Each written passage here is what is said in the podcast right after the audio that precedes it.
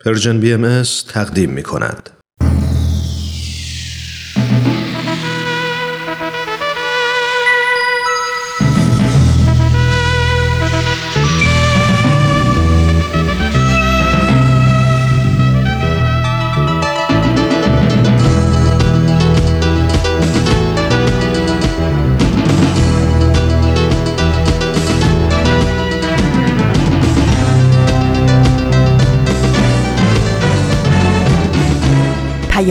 دوست.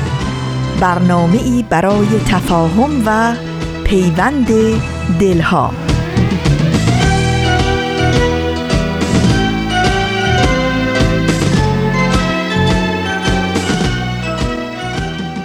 صبحتون به خیر و شادی و شبتون به گرمای عشق. یک صفحه دیگه ای از دفتر زندگیمون ورق خورد و یک روز جدید آغاز شد. و حالا این قلم در دستان ماست که چه بنویسیم و چه یادگاری از خودمون ثبت کنیم و به جا بذاریم. امیدوارم در هر کجایی که در زیر این سقف کبود روزگار میگذرونین صفحات دفتر زندگیتون رو پر کنین از کارهای خوب و مفید از عشق به همدیگه و خدمت و یاری به هم نوع خودتون. از اینکه این هفته هم مهمان برنامه رادیویی این رسانه هستید خیلی خوشحالیم من فریال هستم از استدیوی رادیو پیام دوست و به همراه دیگر همکارانم در رسانه Persian BMS در طی 45 دقیقه برنامه رادیویی امروز با شما خواهیم بود.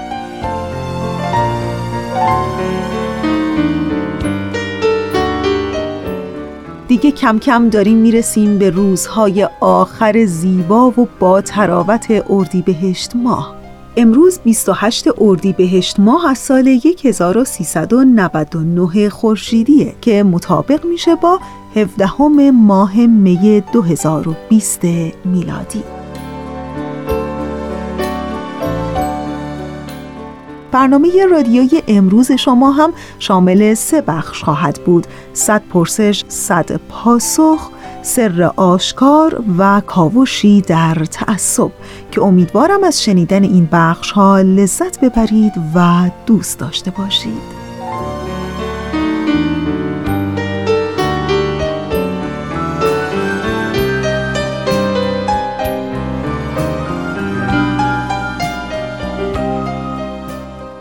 اگرچه همیشه از گذشته های دور تا به امروز وسایل ارتباط جمعی یه موضوع خیلی مهمی در محافل و مجامع بوده ولی امروزه با گسترش دنیای مجازی این ارتباط بیش از پیش اهمیت پیدا کرده.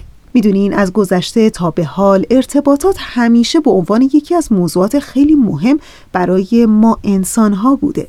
در گذشته های خیلی دور دوندگان مسئول حمل و نقل پیام های فرمان روایان و اشخاص مهم بودند. دود و نور و پرچم هم از اشکال مختلف برقراری ارتباط و فرستادن پیام بوده. ولی کم کم که تکنولوژی پیشرفت می‌کنه و ارتباطات به شکل امروزی در میاد این موضوع برمیگرده به اوایل قرن 19 هم که با کشف الکتریسیته و خاصیت انتقال به صورت سیگنال و علامت بوده که از طریق اون برای اولین بار یه پیام با سرعتی بیشتر از سرعت هر انتقال دهنده دیگهی فرستاده شد.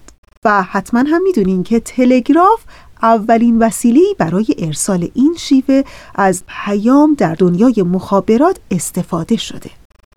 و حالا به خاطر همین اهمیته که در 17 می 1865 میلادی اتحادیه تلگرافی بین المللی در پاریس تشکیل شد. و از اون تاریخ به بعد نام این اتحادیه دستخوش تحول شد و سرانجام در سی اکتبر 1906 میلادی در کنفرانس اتحادیه تلگرافی بین الملل تصمیم گرفته شد که اتحادیه رادیو و تلگرافی بین الملل هم تشکیل بشه.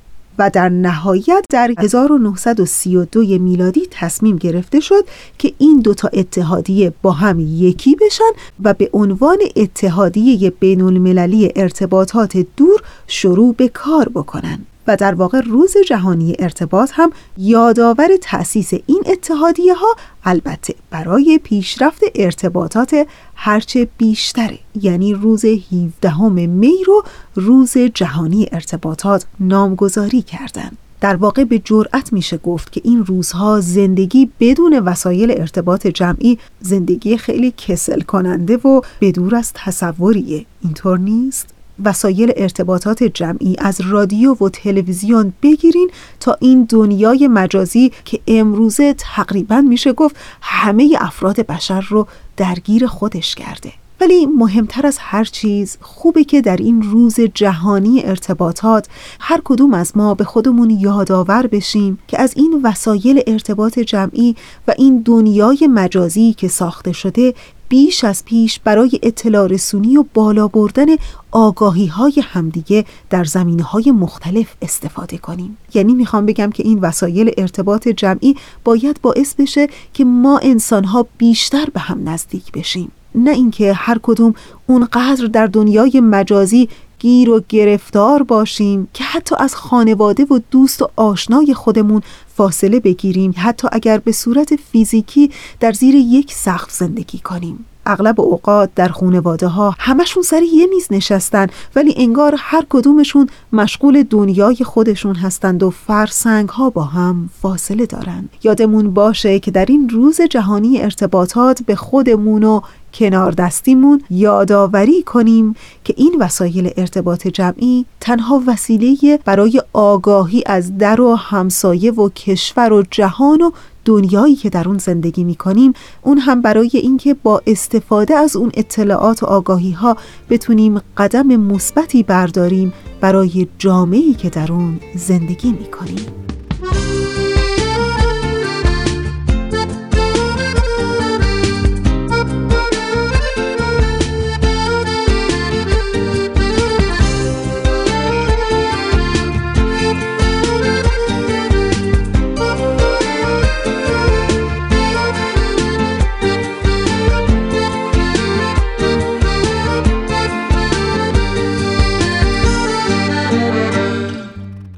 و ایستگاه اول برنامه امروز ما مجموعه برنامه 100 پرسش 100 پاسخ. ازتون دعوت می‌کنم به قسمت دیگری از این مجموعه برنامه گوش کنید.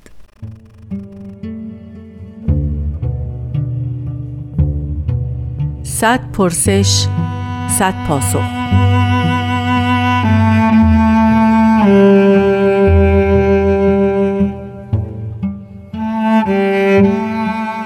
پرسش شست و سوم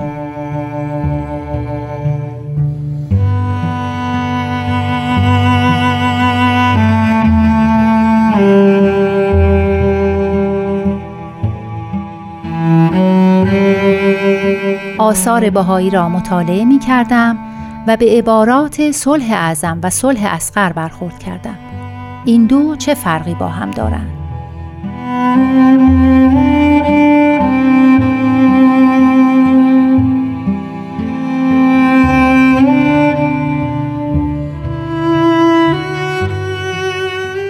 با درود خدمت شنوندگان بسیار عزیز. در مورد اصطلاحاتی که در این سوال مطرح شده بود باید عرض بکنم که در آثار بهایی حداقل تا اونجایی که بنده مطالعه کردم اصطلاحات صلح اصغر، صلح اکبر، صلح عمومی و صلح اعظم رو داریم که من سعی می‌کنم در این وقت مختصر خدمت شنوندگان عزیز عرض بکنم.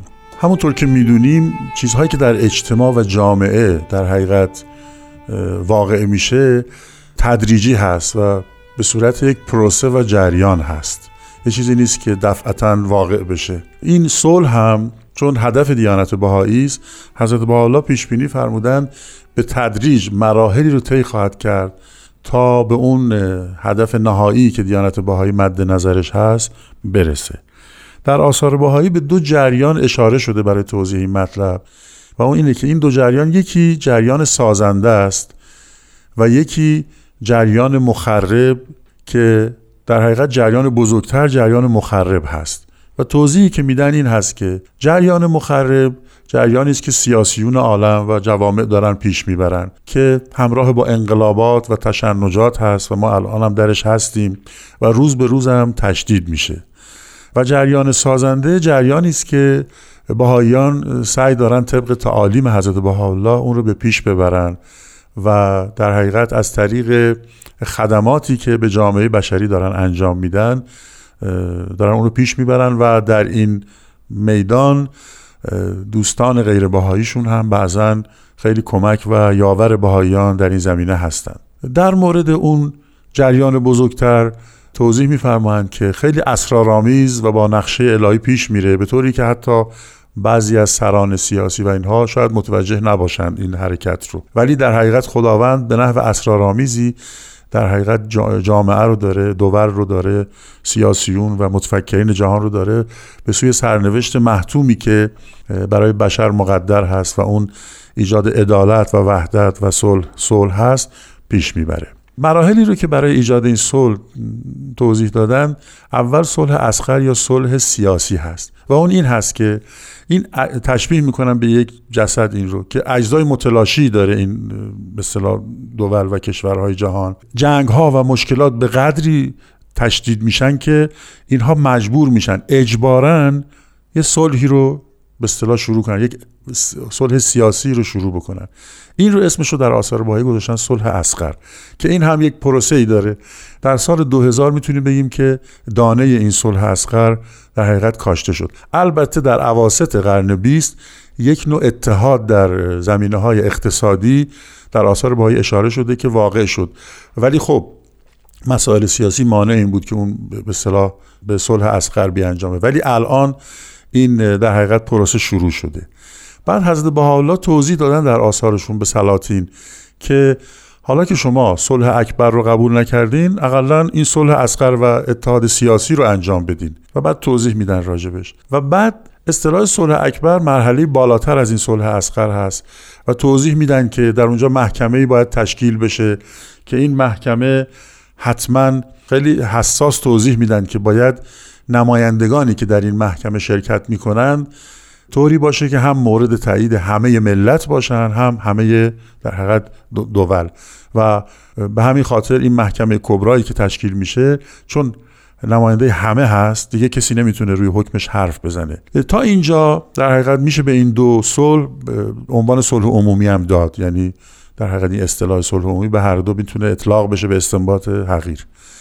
اما صلح اعظم چی هست؟ تا اینجا وقتی صلح اکبر واقع شده کشورهای جهان و دول مثل هیکلی میمونن که به هم وصل شدن ولی فاقد روحن روح معنوی. یه نوع ارتباط انسانی و اقلانی براشون حاصل شده که جنگ نکنن با هم. ولی هنوز یک روح ایمانی و اون اخلاق رحمانی در این در حقیقت پیکره صلح جاری نشده. وقتی که در حقیقت این عامل روحانی وارد این هیکل شد و به این صلح اضافه شد اون وقت هست که صلح اعظم تحقق پیدا کرده. در مورد صلح اعظم که مقصد اصلی دیانت بهایی است حضرت شوقی افندی ولی امر دیانت بهایی میفرمایند که اما صلح اعظم به نحوی که حضرت بهاءالله مقرر فرموده صلحی است که عملا باید متعاقب زمانی تحقق یابد که جنبه های روحانی و معنوی بر جهان غلبه یافته باشد. یعنی زمانی که جمیع نژادها و مذاهب و طبقات و ملل در هم ادغام شده باشند.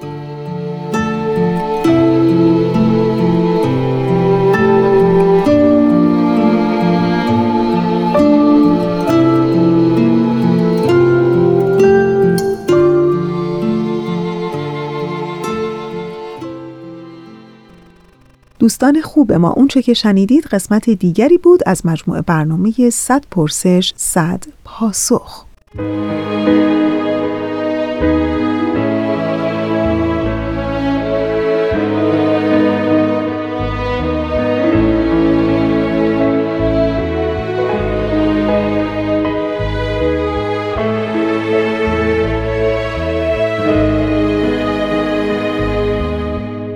گفتم این آغاز پایان ندارد.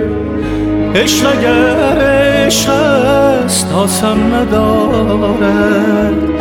گفتی از پاییز باید سفر کرد.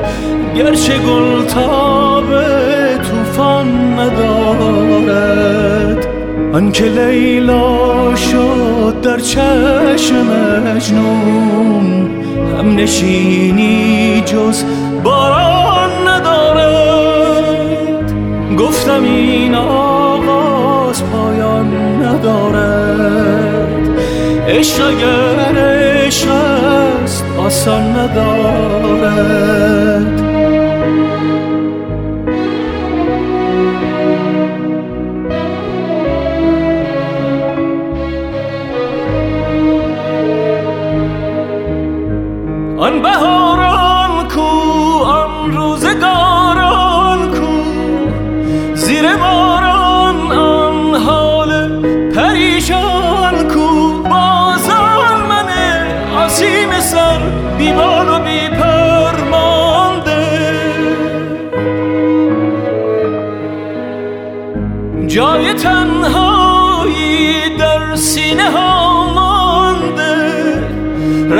مجنون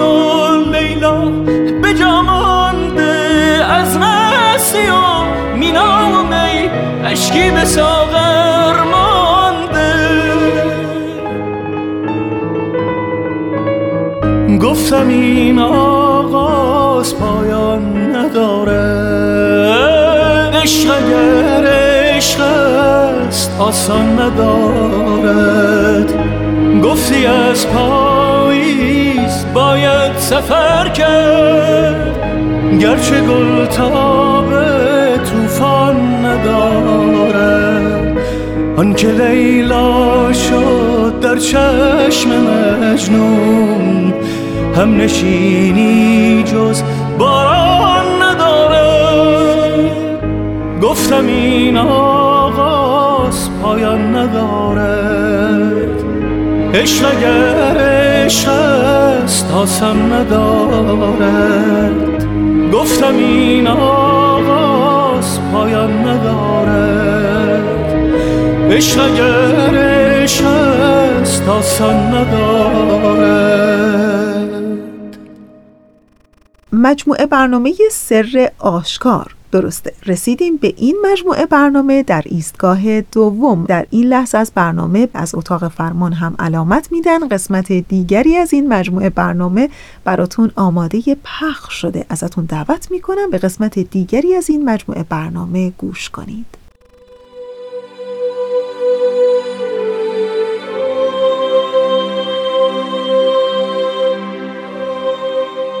سر آشکار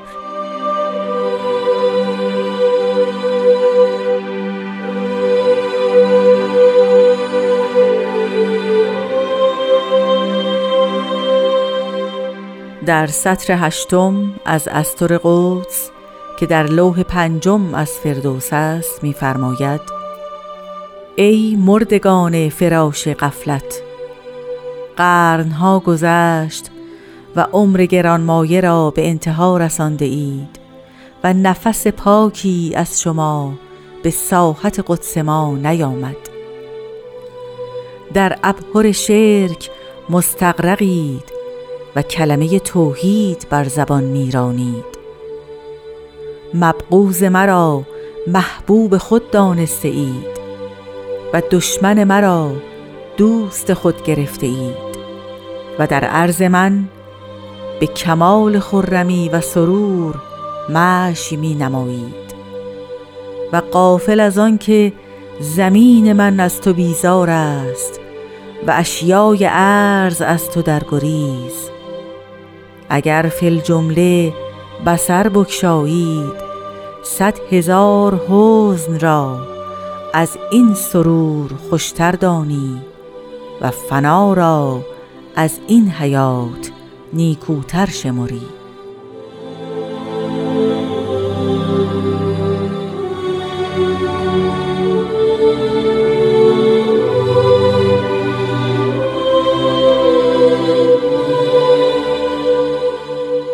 شنوندگان عزیز رادیو پیام دوست وقت شما به خیر. خیلی خیلی خوش اومدید به قسمت دیگری از مجموعه سر آشکار. برنامه که به لطف جناب خورسندی عزیز مروری داره گرچه خیلی مختصر بر فرازهایی از کلمات مبارکه مکنونه فارسی. ممنونم که این هفته هم همراه برنامه خودتون هستین. ازتون دعوت می‌کنم که این برنامه رو بشنوید.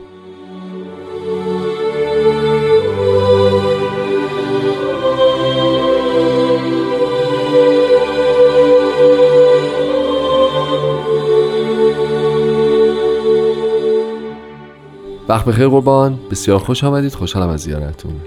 خیلی لطف میفرمایید و منم خوشحالم که این افتخار رو دارم که بتونم در خدمت شما باشم. تقاضا می‌کنم.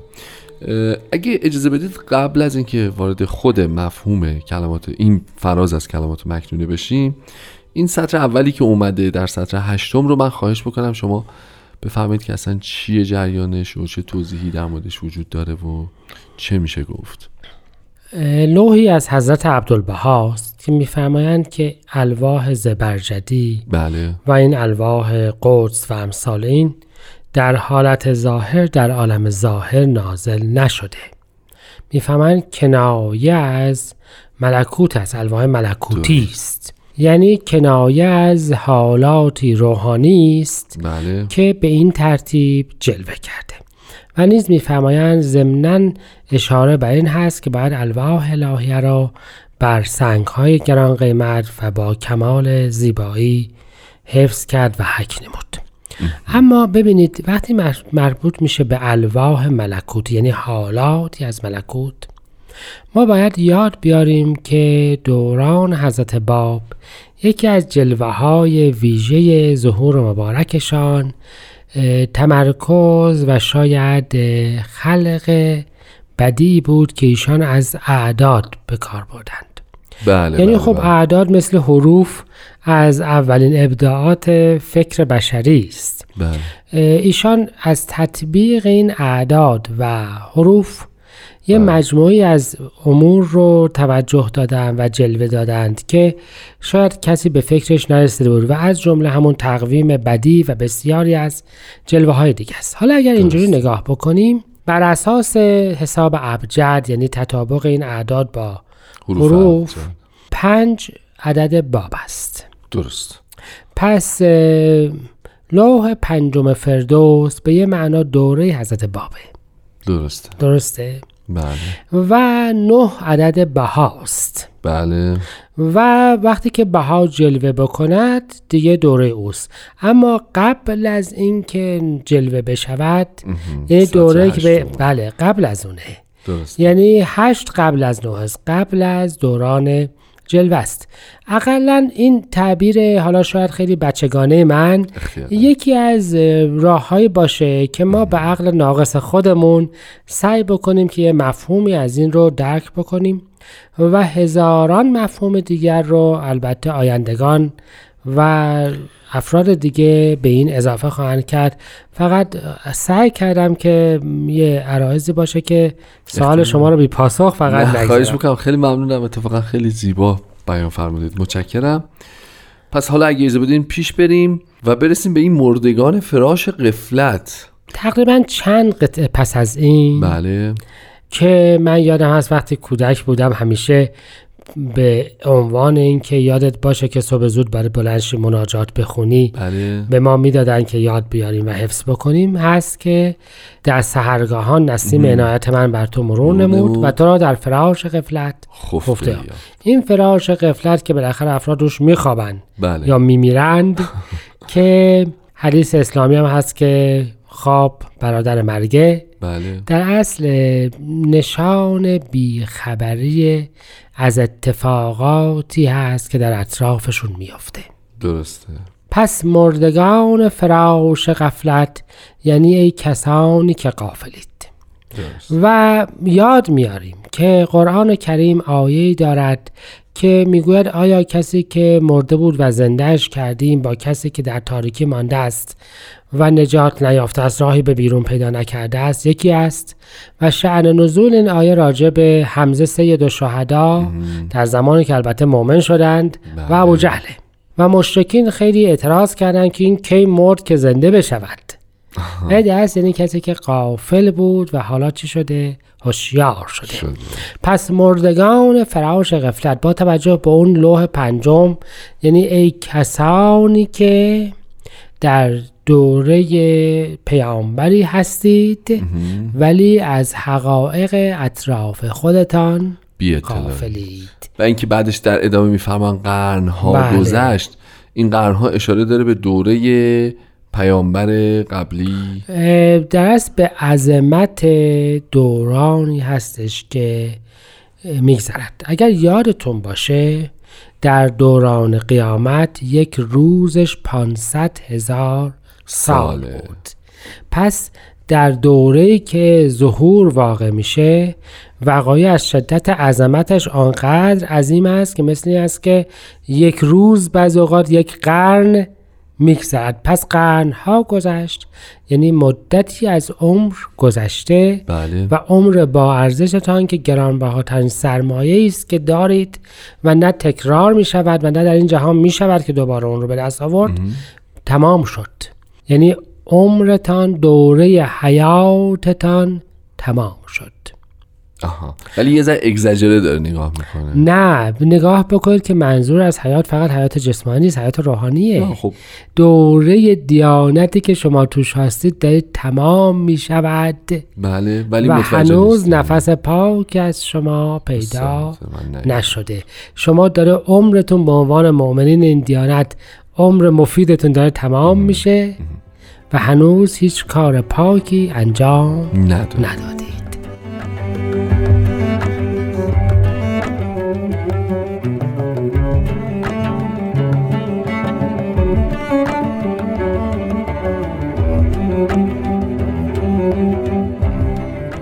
دوستان خوبم همچنان با برنامه سر آشکار همراه هستید. ممنونیم از شما. خب جام خورسندی ادامه میدیم بحث رو. من می‌خواستم بپرسم ببینم این نفس پاک اگه ممکنه بفهمین کنایه از چه چیزیه که به ساحت قدس ما در نیومد حالا راجع به اونم صحبت می‌کنیم. ولی نفس پاک چه فعل و انفعالی از جانب ما باید نفس پاک به حساب بیاد؟ پاک از هر شاعبه پاک, پاک از هر شار. طمعی. پاک از هر آلودگی. که بعدا راجع به این صحبت می‌فهمن که اصولا اگر شاعبه باشه بله. صرافان وجود اون رو نخواهند پذیرفت. نفس پاک یعنی یک عمل یک حرکت. کسی بالا می‌فهمن که اون نفس پاکی که لله کشیده بشه اثرش در جهان باقی میمونه. صحیح. و حیات میبخشه و محفوظ میمونه. بله. اون عمل پاک جهان رو زنده می‌کنه. می‌فهمن چنین چیزی از بعضی از شما پیدا نشد. شمایی که غافلید. و دقت بفهمید که می‌فهمن ساحت قدس ما یعنی جمع استفاده می‌کنن. درسته. این جمع توی بعضی جاهای دیگه هم بود توی کلمات مبارکه مکنون بله، عربی بله، هم بله. هست. و معنا یه مقدار مشخصه. این ما می‌تواند که حضرت بهاءالله و حضرت باب باشند. بله. نشان وحدت معنوی این دو این دو شخصیت. یا به یه معنا خودشون وسا... الهی و قوه الهیه باشند بله. ولی به هر حال ما دارن به کار می‌برند و راجب خودشون صحبت می‌کنند. نمی‌فهمم به ساحت قدس من. خداوند یا حضرت باب خداوند. نرفت. می‌فهمم به ساحت قدس ما نیام نیامد. حتی کاش که حالا بعدا فرصتی می‌شد راجع به این صحبت می‌کردیم که خود این نفس پاک الزاما مساوی با یعنی هر نفس پاکی الزاما مساوی با رسیدن به اون ساحت قدس هست. یا اون ساحت قدس خودش تعریفی داره زیر و زبری داره به قول معروف. یعنی می‌تونیم براش متصور باشیم که هر نفس پاکی می‌رسه و واصل میشه. بله. یا آها. چون توی وصیت‌نامه‌شون از بالا می‌فهمن هر امری که قلب را راحت نماید و بر بزرگی انسان بیافزاید و ناس را راضی دارد مقبول خواهد بود. درست وقتی هر امری میگن یعنی پس هر امریه. بسیار. خب.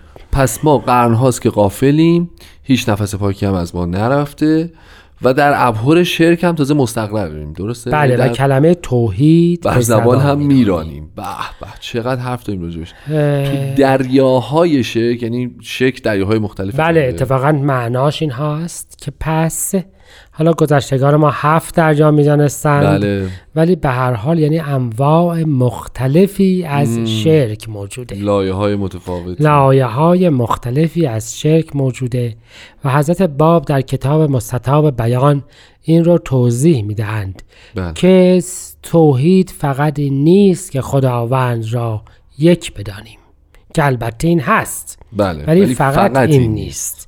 توحید ضمنا اینجاست که وقتی عبادت می کنیم کسی را شریک عبادت خودمان قرار ندهیم. فقط توجهمون به خداوند باشه. نه به پاداش بله. نه به مجازات نه به خواسته های خودمون. دعا نمی خونیم که خدا رو در حضورش حاضر باشیم و بعد خودمون یادمون باشه که چی می‌خوایم. درسته و اگر اونجور باشه که خودمون رو در حضور خداوند به یاد داشته باشیم میشه چی؟ شرک شرک به همین ترتیب وقتی عملی انجام میدیم و آن عمل به خاطر هر چیزی است جز خداوند باز در اعمال خودمون چیکار کردیم؟ شرک به خرج داده ایم شدیم. بله. وقتی که در قلبمان خودمون رو و خداوند رو هر دو داریم و رضای خودمون رو بعضی اوقات بر رضای الهیت و اختیار هم می‌کنیم باز هم شرک انجام دادیم همه اینها اسم شرکه و ما می‌توانیم در ابهار شرک مستغرق باشیم, باشیم. و فکر بکنیم که توحید فقط گفتن یک کلمه است قولوا لا اله الا الله.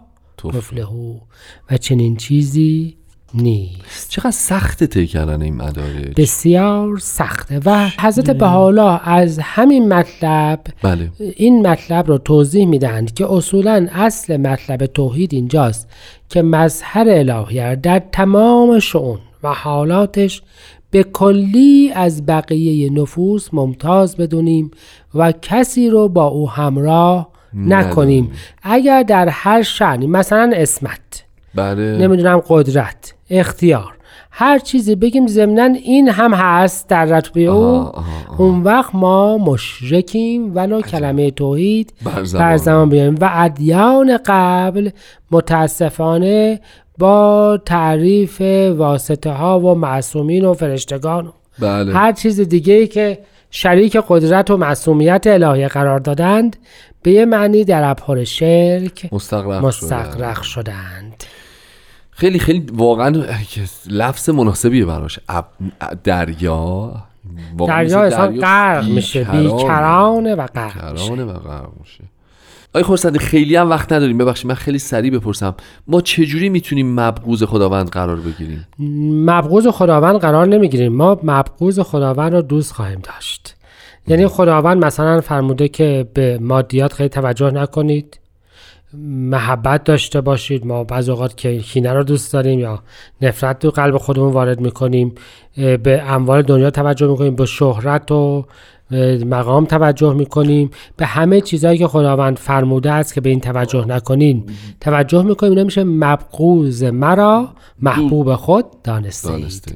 یعنی آن چیزهایی که خداوند فرموده ما توجه توجه نکنیم رو می‌کنیم محبوب خودمان. گذشتگان ما به این می‌گفتن بت پرستی یعنی چیزهایی رو غیر از خداوند بخوای دوست داشته دوست باشیم و محبوب خودمان قرار بدهیم. به یه معنا پس با اون ابهار شرکه معنای جدیدی هسته به حالا اضافه میفرمایند. اگر شما چیزهایی را که خداوند محبوب نمیدارد دوست دارید در بله. ابهار شرک در یه دریای دیگری از شرک در مستقرقید دیگری فعالید خبر ندارید. بله.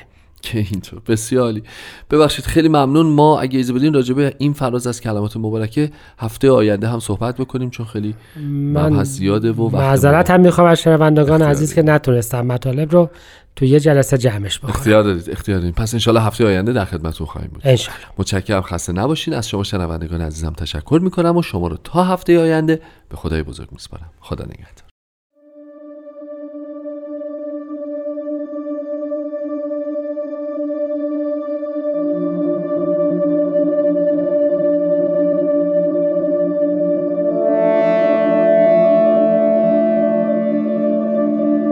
سطر هشتم از استور قدس که در لوح پنجم از فردوس است می‌فرماید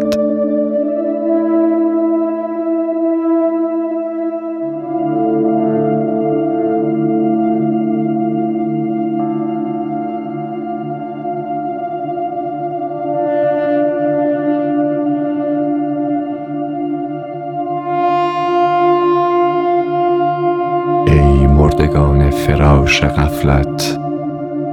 قرنها گذشت و عمر گرانمایه را به انتها رسانده اید و نفس پاکی از شما به ساحت قدس ما نیامد.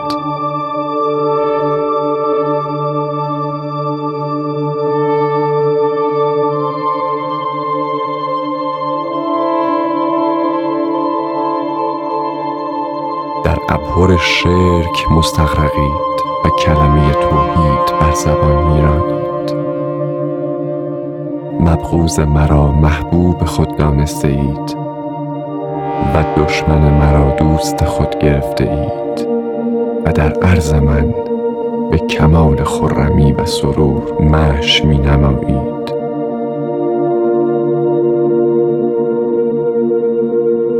و قافل از آن که زمین من از تو بیزار است و اشیای عرض از تو در گریز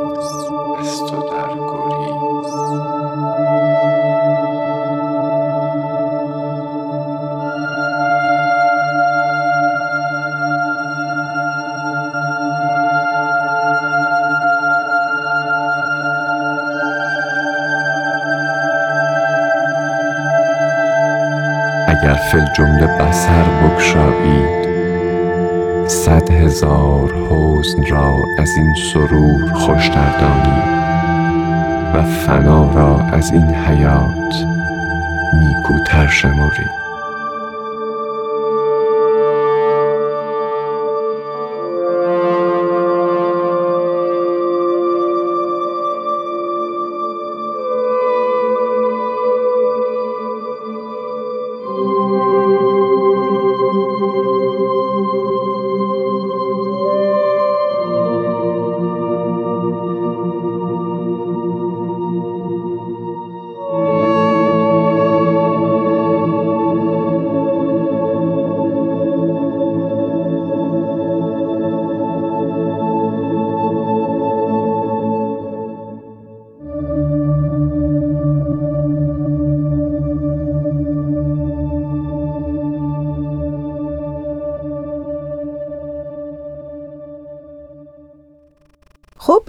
به ایستگاه سوم برنامه امروز ما کاوشی در تعصب. دیگه بله از اتاق فرمان هم علامت میدن که قسمت دیگری از این مجموعه برنامه برای شما آماده پخش ازتون دعوت می‌کنم.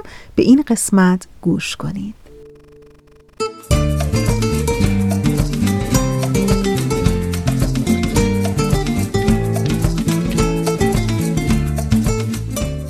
کاوشی در تعصب. شنوندگان عزیز درود بر شما. برنامه این هفته رو با نقل قولی از الینور روزولت آغاز می‌کنیم که میگه حقوق بشر از همین مکانهای کوچیک نزدیک خونه شروع میشه. اینه که ترویج بردباری که اساس حقوق بشره هم از همین خونه و از خودمون و بچه هامون شروع میشه. به نظر من همه مراحل آموزش بردباری رو میشه توی ده قدم خلاصه کرد.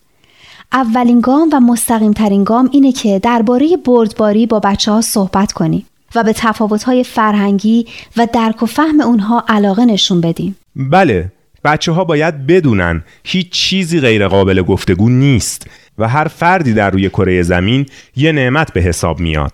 دقیقاً بهزاد خان. گام دوم اینه که عدم بردباری رو تشخیص بدیم و بچه ها رو متوجه موارد عدم بردباری کنیم. یه راهش هم همون تشخیص کلیشه ها و ناآگاهی های فرهنگیه که متاسفانه توی فیلم ها و برنامه های تلویزیونی و بازی های کامپیوتری به وفور دیده میشه. نذاریم بچه ها ناخداگاه از تعصباتی که گاهی توی این جور رسانه ها ترویج میشه تأثیر بگیرن. این موارد رو بیرون بکشیم و با بچه ها دربارشون صحبت کنیم. به هر حال پیش میاد که گاهی بچه ها حرفی می‌زنن یا کاری می‌کنن که نشون دهنده تعصبات و رفتارهای کلیشه‌ایه که از طریق همین رسانه ها یا حالا از طریق دیگه به اونا القا شده.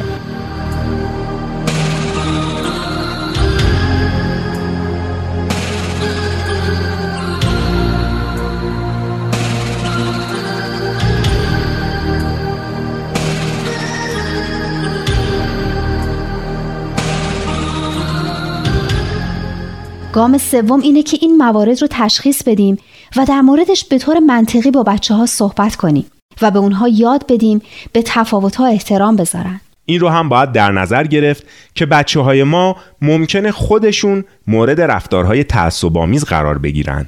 در این موارد باید مشکلاتی رو که با اون روبرو هستن شنید و درک کرد و از نظر عاطفی حمایتشون کرد.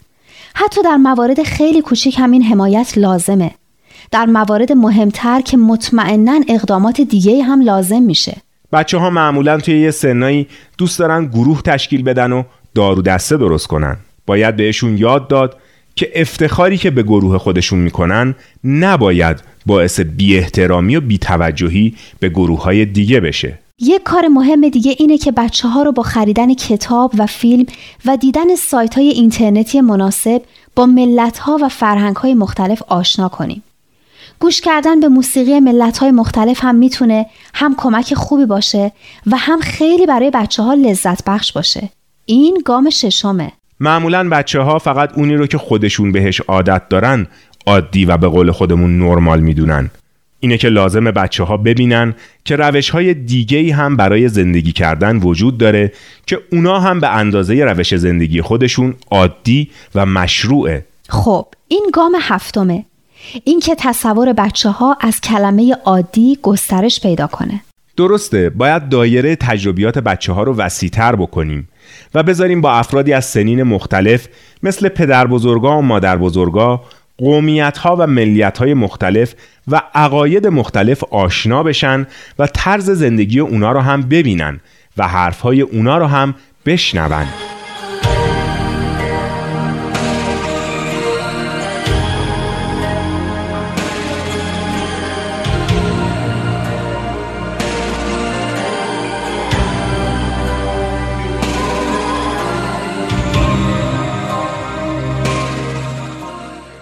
و گام بعدی اینه که اونا رو تشویق کنیم در حد توانشون به هم نوعانشون کمک کنن.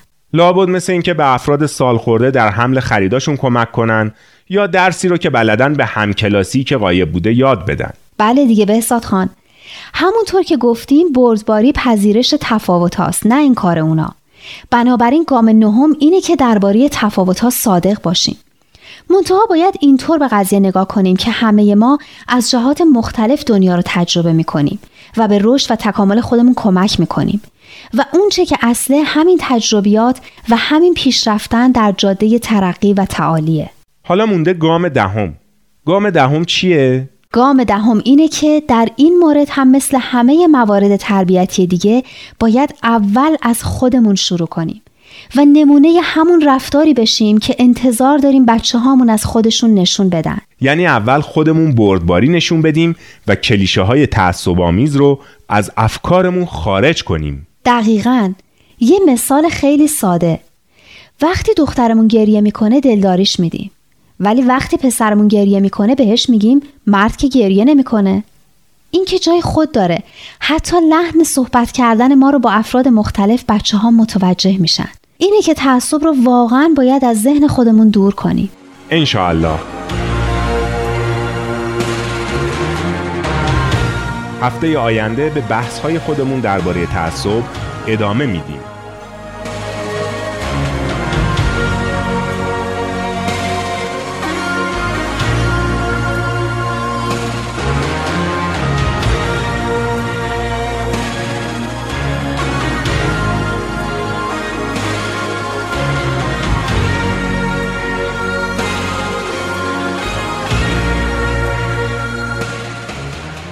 خب دوستان عزیز ما باید بگم از اتاق فرمان هم علامت میدن که فقط چند ثانیه بیشتر وقت نداریم. خیلی کوتاه در همین ثانیه های پایانی تشکر می‌کنم از همکار عزیزم بهنام برای تنظیم این برنامه.